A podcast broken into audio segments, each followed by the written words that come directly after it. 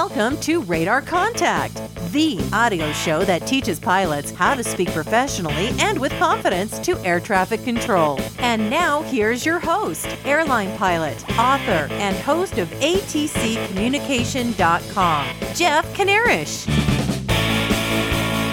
Hey, it's me. I'm back. I've been gone a while. Here's what I did over my summer vacation. I downgraded from the 767 400 to the 767 300 ER and the 757. Don't ask why. I had some good reasons for doing it, but I'd rather not get into it right now. I also transferred my home base from one city to another. And, oh yeah, I wrote another book. I'll tell you more about that later in the show. The important point is, I'm back from a busy summer and ready to resume my official duties as your guide to all things related to air traffic control and ATC communication. So, without further ado, let's get to it. You are flying around the pattern at an uncontrolled airport. Naturally, you're expected to make position reports, which the Aeronautical Information Manual calls self announced procedures. If you look in the AIM, it tells you to report your position when inbound and 10 miles from the airport. Then, what happens once you're in the pattern? Well, it depends on where you look in the AIM. If you look in Chapter 4 on Table 4 1 1, and I'm just going to say it, I hate this table and the section in which it sits for a lot of reasons, which you'll hear about in the next few minutes. Anyways, if you look at Table 4 1 1, you'll see the AIM says to report your position entering downwind, entering base leg, and entering final. Notice in the table the repetition of the word entering. Okay. Now let's get to the text for section 4 1 9, which is titled Traffic Advisory Practices at Airports Without Operating Control Towers.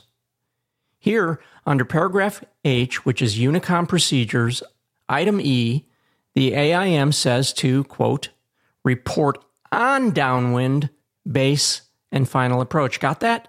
The table says report entering. The text says report on. See why I hate that table and section? Well, what to do, what to do, what to do. Here's what I recommend. This is technique only.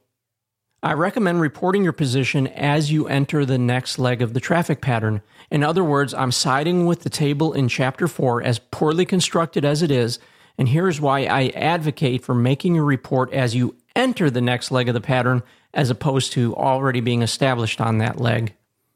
When you enter a turn, you create a wing flash. Wing flash happens when the top of your aircraft wings reflect sunlight towards an observer. It would be similar to using a rescue mirror to reflect sunlight and draw the attention of your would be rescuer in a survival situation. Your wings Flashing sunlight, or at least the brighter light coming through a cloud layer, will draw the attention of other pilots in the traffic pattern. A secondary but equally important effect of wing flash is the apparent changing silhouette of your airplane as you bank to enter a turn. To understand what I mean by this, think about looking at an airplane flying straight and level on a path that is perpendicular to you. What do you see? you see the narrow profile of the fuselage. Now imagine the airplane enters a turn away from you. In this case, the underside of its wings to you as it turns. There would be no flash of sunlight off the wings as the airplane banks because the undersides of the wings are in shadow. No matter, you'll still see more of the airplane silhouette because now you are looking at more of the wing's surface area as the plane banks. What all this adds up to is unless you're looking at an airplane directly head on or tail on, the airplane's silhouette will always appear bigger and therefore more noticeable to your eye when it's in a bank. Naturally, the motion of an airplane changing bank angle is also more attention grabbing than an airplane that is flying straight and level. To give you an idea of how significant all this can be, when I flew the A 10 during low level missions, I always made my turns using very shallow bank angles. Even though the A10 has a dull gray or green camouflage paint scheme, depending on which one you're flying, and did not reflect sunlight very well, I still used a very shallow bank angle to hide as much of my airplane's profile from enemy gunners as possible. I certainly didn't want to highlight my presence to the enemy by creating a giant wing flash in a turn.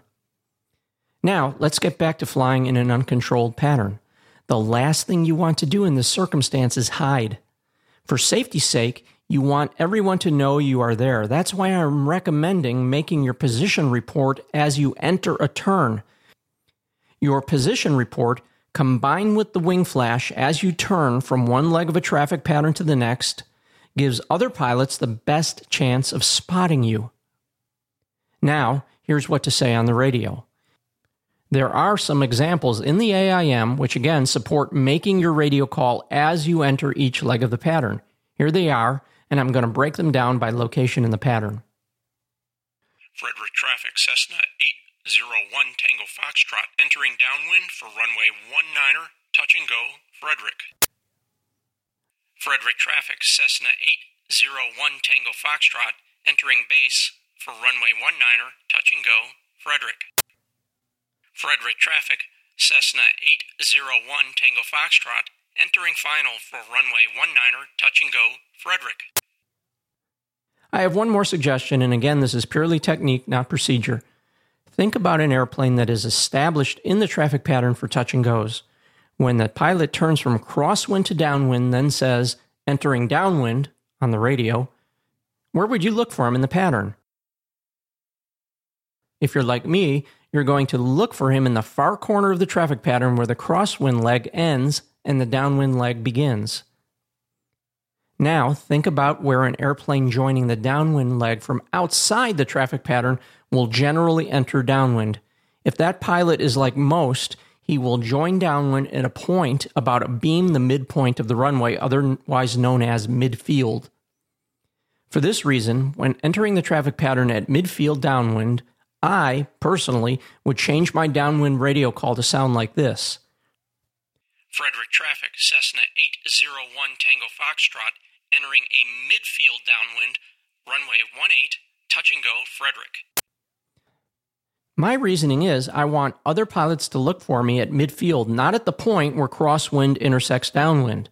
As before, I would make that radio call as I'm rolling my aircraft into a turn to join downwind at midfield.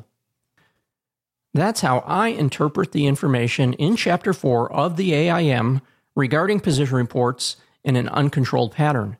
If you have any thoughts or questions about this topic, or if you just disagree, please write to me at jeff at atccommunication.com or leave a comment at atccommunication.com directly under the show notes that support this edition of Radar Contact.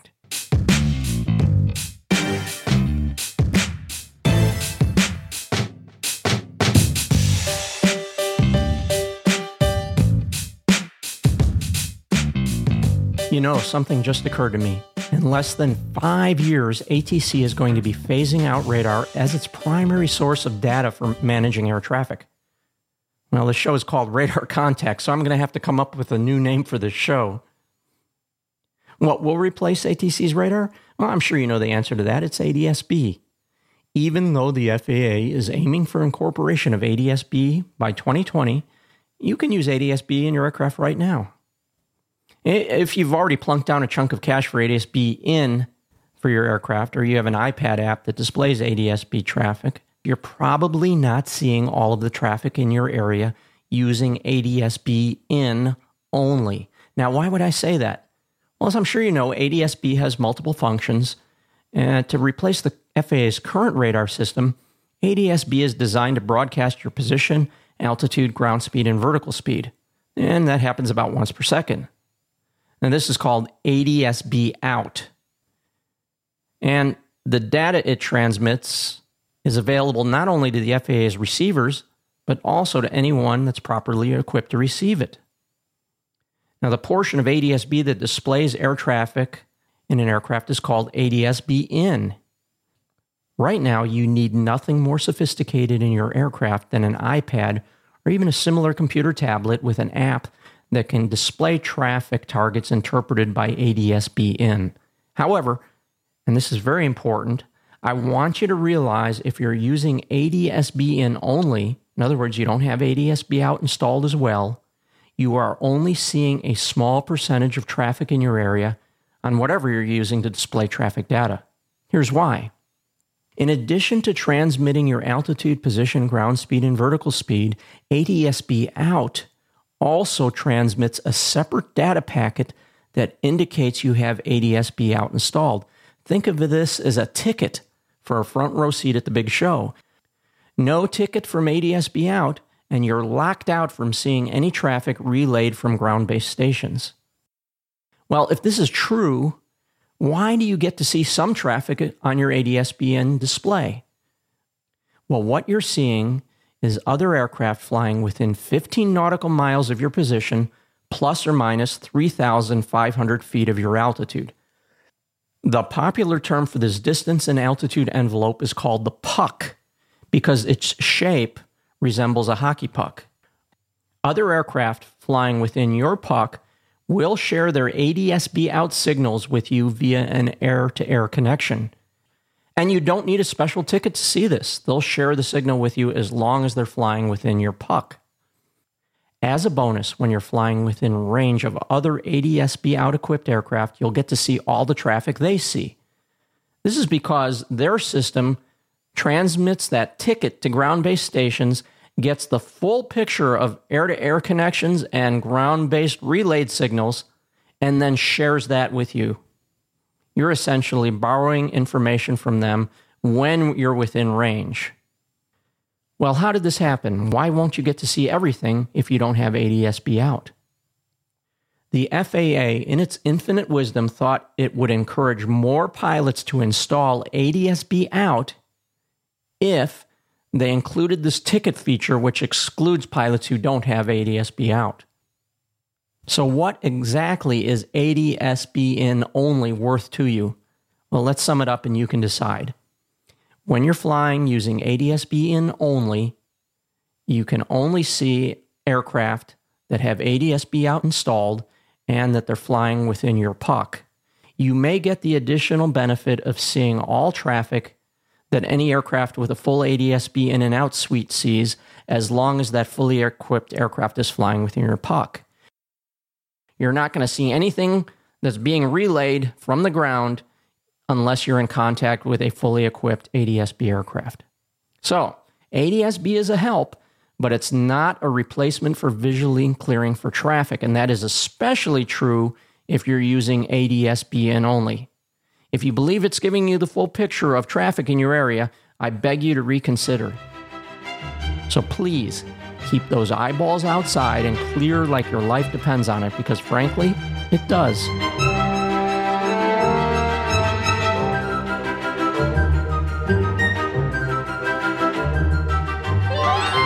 A while back, I asked followers of this show to tell me about headsets they use when flying and whether they liked what they used. The majority told me they really love Bose's A20 headset, and no wonder. Bose makes excellent audio products. At over $1,000 retail for the headset, the A20 had better be spectacular. Which got me to thinking I know most student pilots either don't have a lot of spare change to drop on a headset, and even if you do have that kind of cash laying around the house, maybe you don't want to spend a grand on your first headset. So I wondered are there any good headsets for general aviation that won't break the bank? I've always been a big believer in the expression, you get what you pay for. And if you haven't heard that expression before, it means most high quality products cost more than lower quality products.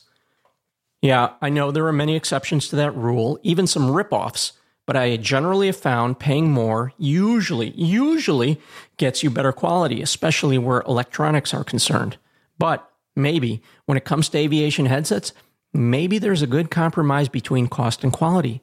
Maybe you can get a headset for under $500 or even under $400 that still does a good job. Now, what do I mean when I say a headset does a good job? When judging whether a headset works for me, I look at several features. First and foremost, for me anyways, is the headset comfortable? I mean, I don't care how good the sound quality is if I can't wear the headset because it feels like a torture device. So for me, comfort comes in ahead of sound quality. Comfort is defined by a headset that does not squeeze my skull, that does not create painful pressure points around my ears, and that does not feel weighty on my head like I'm balancing a gallon of paint up there. Of course, after comfort, for me anyways, comes sound quality. Does the headset produce audio that makes it easy to understand ATC? If I have to strain to understand what an air traffic controller is saying because the audio sounds tinny or it's full of noise, this not only compromises communication, it may even distract me from controlling my aircraft. Next, I want a headset that effectively reduces cockpit noise so it does not compete with radio audio. How much noise reduction I need depends on the aircraft I'm flying. If I'm flying a corporate jet or an airliner, I don't need a headset with a ton of noise canceling capability. If I'm flying a prop aircraft and the cockpit is not insulated, I'm going to need a lot of noise cancellation in my headset. In a pinch, if I have to, I can even wear foam earplugs and place the headset over these with the volume set a little higher than normal. Given a choice, though, I'd prefer to leave the earplugs in my pocket and let the headset do the work of eliminating noise. You probably know there are two ways a headset can eliminate competing noise physically or electronically. If a headset uses physical noise elimination, also known as passive noise reduction, it probably has a heavily insulated ear cup. You know what I'm talking about, right? Think of headsets with hard plastic ear cups with heavy foam lining and thick padding around the edges of the cups. The other way to eliminate noise is to do it electronically. This is called active noise reduction. You'll see it abbreviated in advertising for headsets as ANR. Well, active noise reduction is quite a trick without getting into engineering details because, damn it, Jim, I'm a pilot, not an engineer. Active noise reduction creates mirroring sound waves. Boy, that's hard to say. Mirroring. Mirroring sound waves that counter the sound waves of noise. Yeah, I know that's a woefully inadequate explanation, but really, who cares? What we care about is noise reduction headsets significantly reduce competing noises so you can hear ATC. They accomplish this feat without the need for heavy insulation, meaning most noise reduction headsets, at least the ones that do it electronically, are less bulky and heavy than headsets that use layers of insulation to kill noise. You can expect to pay more for this whiz bang technology, and even though you'll pay more, some active noise reduction models don't do as good a job as headsets that reduce noise with thick insulation. The last thing I personally look for in a good headset is additional features such as the ability to rig up my music player to the headset. Separate volume control on a headset seems to be a big deal for some pilots. For me, having a separate volume knob on the headset is just another opportunity to screw up. I'd rather have a single source of volume control at the radio control head, but that's just me. I can see how if you fly with an intercom setup and several people are all tied to a common radio or intercom source, some people are going to complain the volume is too low, and others are going to complain it's too loud. In that circumstance, having headsets with separate volume control is going to be a good thing. There are even some headsets that have separate volume knobs on each earpiece, so you may adjust the balance of the volume on each side to accommodate the hearing ability of each ear. There are probably other goodies some manufacturers included with their headsets, but in all cases, for me anyways, extra features take a back seat to comfort, clarity, and noise reduction. Of course, none of this matters if the headset doesn't hold together over time. Give me a rugged headset without a lot of bells and whistles, and I'll be a lot happier than if I have a tricked out headset that falls apart after a few uses. The only way to know this for sure is to ask around. How well is a headset held up for other pilots? Is it a tough one or is it as fragile as glass? Is the audio cord sturdy, or does the wire insulation separate from the audio plugs after a few uses? Do the foam filled rings around the ear cups hold up, or do they separate from the hard shell cups after repeated wear? Does the microphone boom hold whatever position you place it in, or is the hardware so weak that the boom constantly droops and the microphone falls away from your mouth as you fly? These are questions you may want answered before you commit the big bucks to a headset. So, having said all this, how do you know what's the best deal in headsets? I mean, how do you know what your money will get you?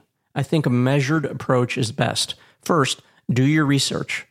Look at not only what headset manufacturers claim, but also look at what other pilots are saying. When I read what other pilots say about their headset, I look at what they say about sound quality and durability. I tend to place less weight on what they say about comfort, even though that's important to me, because each person has their own idea of what is comfortable. Certainly, not all heads are the same shape and size, so what might be comfortable on one pilot's head might be a torture device on another pilot's head. Having said that, if I find the overwhelming majority say a headset feels like an egg crusher, it probably won't be comfortable for me either. I do pay very good attention to what others say about durability. If the majority, the majority say some part of a headset broke after a few uses, I'll be cautious about putting money into that headset. However, I know some people tend to be less careful about how they handle headsets than others. If only a few people indicate their headset broke after several uses, well, I'll chalk that up to either excessive rough handling or hopefully just a rare lemon in an otherwise good headset model. Next, and here's probably my most important recommendation try a headset. If you can't borrow one from your buddy, then buy a headset from a manufacturer with an easy return policy. That way, if you discover a headset doesn't feel right on your head, or if the sound quality isn't what you'd hoped for, you can return the headset without hassle and try something else. So, where does that leave us? That leaves us with a lot of questions. Here they are in one very brief sentence which headset gives you the best comfort, audio quality, and noise reduction. I already know from talking to others the best all around headsets, the ones that deliver on everything as well as they possibly can, are going to set you back close to $1,000. Okay, well, for those just starting out in aviation and don't want to spend a lot of money, let's try this question. And this is the one I want to really focus on. Is it possible to spend less than $300 and still get a headset that is comfortable, has good audio quality, and reasonable noise reduction?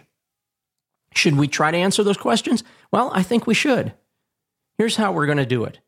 I'm going to initially add these questions to the show notes at atccommunication.com. And by the way, if you're listening to this show on iTunes, do go to atccommunication.com and you'll see the show notes either on the homepage or under the navigation tab radar contact show. In any case, use the headset questions in the show notes to give me and other pilots feedback about the headset you use. The questions I add will be asking only about headsets that cost under $300 this time. Later, we'll talk about headsets in other price categories, but this time I want to hear from you only if you use a headset that costs under $300. Got that? Three to six questions, depending on your headset brand and model, cost, comfort level, and if uncomfortable, when does it become uncomfortable and how is it uncomfortable? And sound quality, and finally, special features, if any. If I get good participation in the comments section under the show notes for this show, I'll add a permanent section to atccommunication.com that lets anyone add a review of headsets at any time. I'll also include price categories of 300 and above if response is good to the $300 and below category today. Let's see how it goes. And if you do participate, and I hope you do, thank you very much for being a leader and helping others make an intelligent choice in headset selection.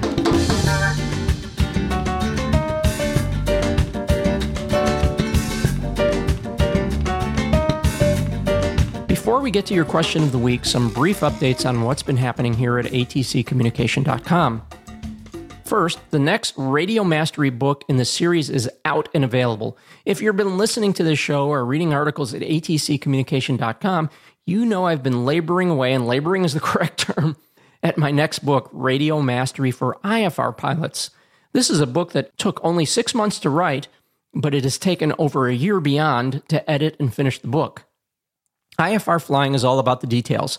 Naturally, communication with ATC during IFR flight is equally detailed. And I wanted to make sure all of the details in this book were accurate, which is why it took so long. But even more importantly, I wanted to make sure they were easily digestible by pilots. To do this, I enlisted 12 pilots, including some certified flight instructors and seven air traffic controllers to help me interpret the language of ATC for pilots. I also put my 36 plus years of flying experience, God, I hate saying that, my 36 years of flying experience into this book. So you not only get all of the procedures and phraseology you need, you also get my tips and techniques for getting exactly what you want from ATC. Think of this book, Radio Mastery for IFR Pilots, as the accumulated knowledge of a whole lot of experienced pilots and air traffic controllers. After all, I think it's so much easier to understand and apply radio procedures when you understand what they accomplish and why they exist. Now, just saying that makes me cringe a little bit, and it sounds like a really dry topic making for a really boring book. And I knew that would be a possibility going in, so I made the conscious decision to present material in real world scenarios. This book follows a You Are There format. In each chapter, you and I will go on a flight together to look at ATC operations and radio work in a particular chunk of airspace. We'll make flights into Class A, B, C, D, and even E airspace. I'll focus on areas I know pilots struggle with the most, such as copying pre departure IFR clearances and copying and digesting complex taxi clearances, for example. Along the way, I throw in my idea of humor to keep you smiling and absorbed in the experience. I know I thoroughly enjoyed writing the book, and yeah, I know I said I labored over it, but that's because I was sweating the details. But I really truly did enjoy writing the book, and I hope you'll see that tone and attitude in the writing. Right now, you can check out the print version of the book at Amazon.com, or if you'd really like the details inside, go to my website, ifrflightradio.com. That's ifrflightradio.com. There you can read a chapter by chapter breakdown of the book as well as an excerpt from chapter 3 and exercises from chapter 2. That's right. You also get, oh, geez, that sounds like a TV commercial, but it's true. You're also going to get work at home exercises that will help you prep your radio skills for your next IFR flight. Again, check out details of Radio Mastery for IFR pilots. That's the name of the book, Radio Mastery for IFR pilots at Amazon.com or at my other website, ifrflightradio.com. And now, let's get to your question of the week. You are number one, holding short of runway 6, the active runway at Petersburg Airport. Petersburg is an uncontrolled airfield. You plan to depart VFR, and your initial heading will be approximately 330 degrees. Here's your question What would your next self announced radio transmission beyond Unicom, and I'm looking for the specific words you would say and when would you make that transmission. When you think you know the answer to that question, go to atccommunication.com forward slash answers. There you'll find a complete answer along with a complete explanation of how that answer was derived. Music for the show was provided by Kevin MacLeod at Incompetech.com on a Creative Commons by Attribution 3.0 license. If you're flying this week, I hope you have a great time and beautiful weather. And if you happen to be flying into or out of an uncontrolled airport, be sure to actively listen to position reports and scan for traffic like your life depends on it. It just might. I'm Jeff Kanarish for ATCCommunication.com and the new IFRFlightRadio.com saying be well, keep in touch, and fly safe.